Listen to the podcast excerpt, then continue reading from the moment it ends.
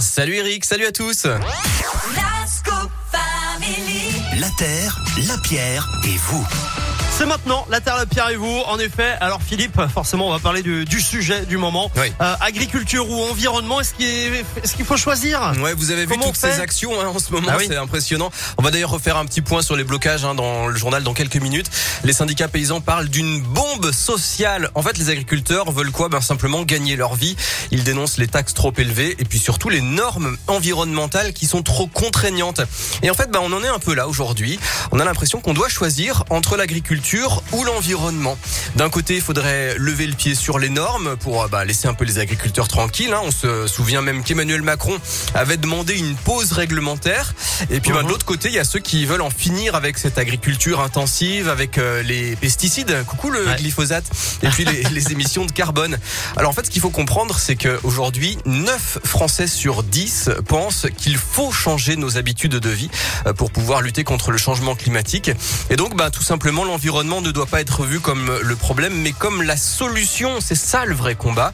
Produire en France, tout en préservant nos sols, notre eau et notre qualité de l'air. Préserver aussi, si possible, la santé des agriculteurs et des consommateurs. Alors en fait, il y a plein d'actions euh, possibles. On peut diversifier la production et puis relocaliser, notamment euh, pour produire des fruits et des légumes. On peut aussi changer les traités de libre-échange qui aujourd'hui encouragent trop les importations, euh, notamment venant de pays qui respectent pas forcément les mêmes normes que nous. Tiens, juste un exemple d'idée concrète euh, proposée par la Confédération paysanne. Une prime pour aider les familles à acheter des aliments français de bonne qualité. Ah, Il y a bien des Ça, primes idée, pour euh, isoler sa maison ou bien pour acheter une voiture électrique. Mhm. Bah là, ça permettrait d'acheter des produits locaux, ça évite euh, la concurrence de l'étranger, ça préserve l'environnement et puis ça permet aux agriculteurs d'être rémunérés correctement. Voilà la clé, d'après moi, c'est de voir donc l'environnement non pas comme le problème, mais comme la solution.